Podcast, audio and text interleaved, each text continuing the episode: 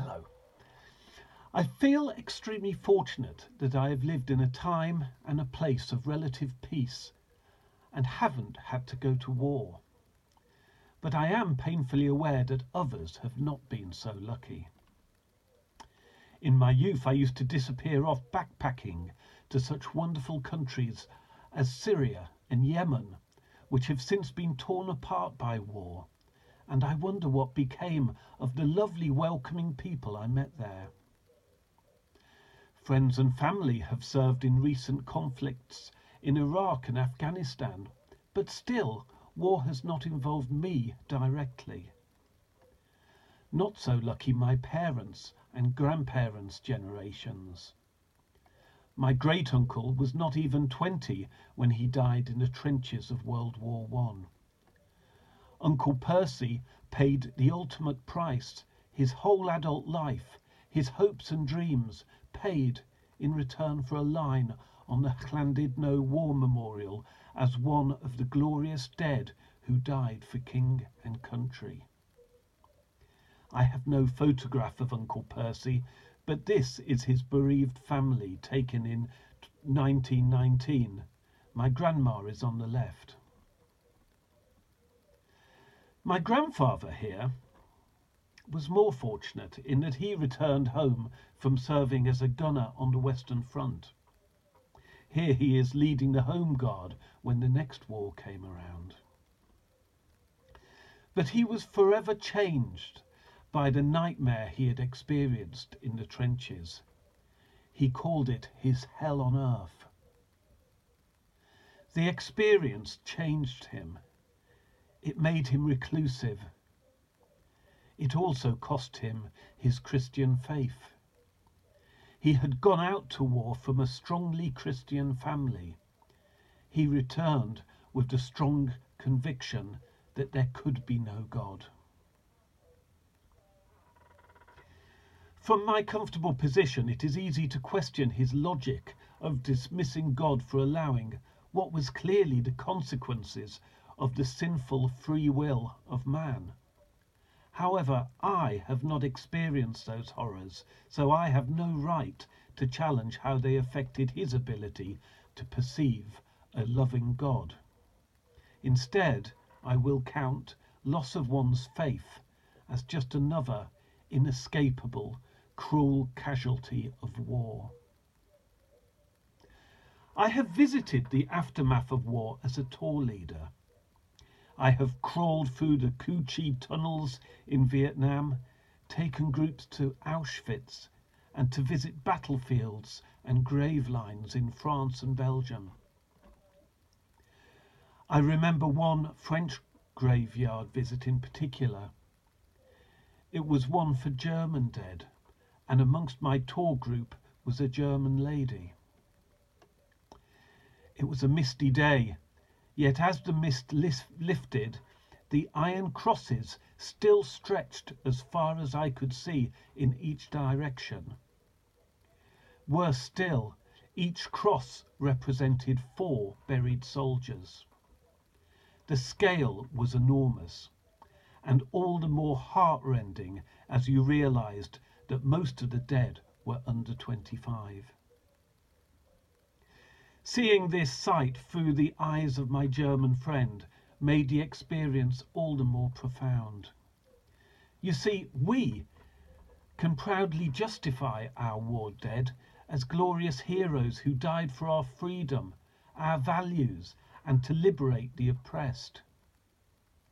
Yet these brave German soldiers were young people very much the same as our own, but all she could see was a total, misguided waste of young life. It's clear to me that on an individual level, good people fight other good people. And I'd like to share a touching story of just one such German soldier I encountered. I was in Normandy and above Omaha Beach, where many Americans landed on D-Day, is a German gun emplacement.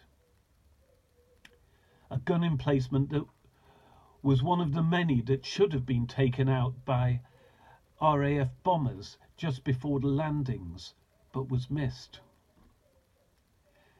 As a result, the young German gunner who sat at that gun was able to slaughter hundreds of American soldiers just as they landed. In all, around 2,500 Americans died that day in 1944. That young German gunner did what I expect any of us would have done in that situation. He did the job he was trained to do, carried out orders, and protected himself and his countrymen. Amongst those killed by this particular German gun was a group of 20 friends serving together, all from a close knit and very small American town called Bedford in Virginia. They were known affectionately as the Bedford Boys. My wonderful volunteer guide on the trip, Simon Footer, told me that he had had coffee with that actual German gunner in the 1990s, by then an old man. And you know, said Simon, he was a lovely man who quietly devoted a lot of his remaining life to raising money for young people's charities in Bedford, Virginia. It's a touching reminder of gentle human goodness that grows in the shadows of the shameless brutality of nations. So, how do we feel about war as Christians? We probably accept that war is a necessary evil although the concept of evil being necessary sounds questionable in itself. I guess we may see it as a last resort when you're faced with a wrong that can't be addressed in any other way. Most Christians believe that there are things worth fighting for.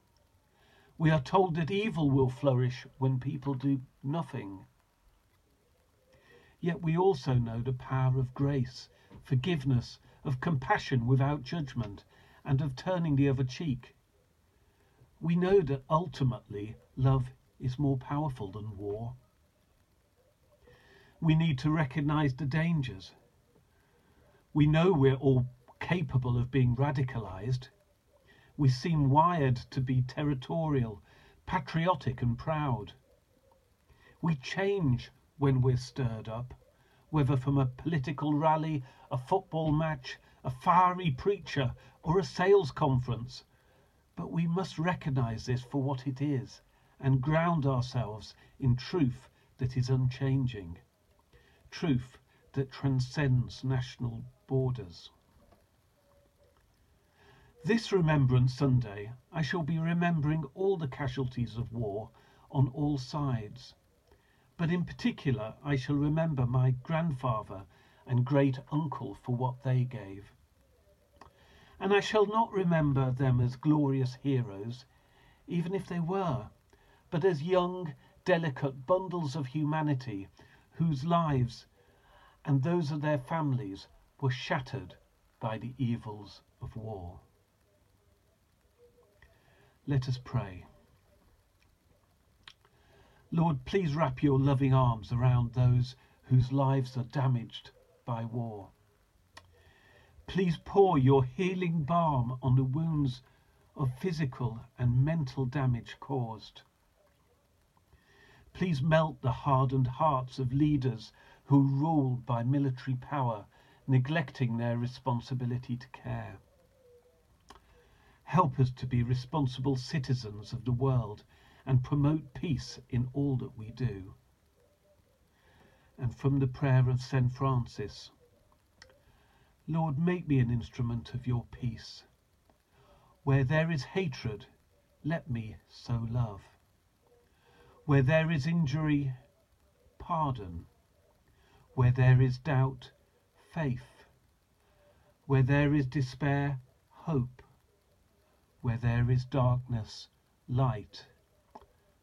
Where there is sadness, joy. Amen.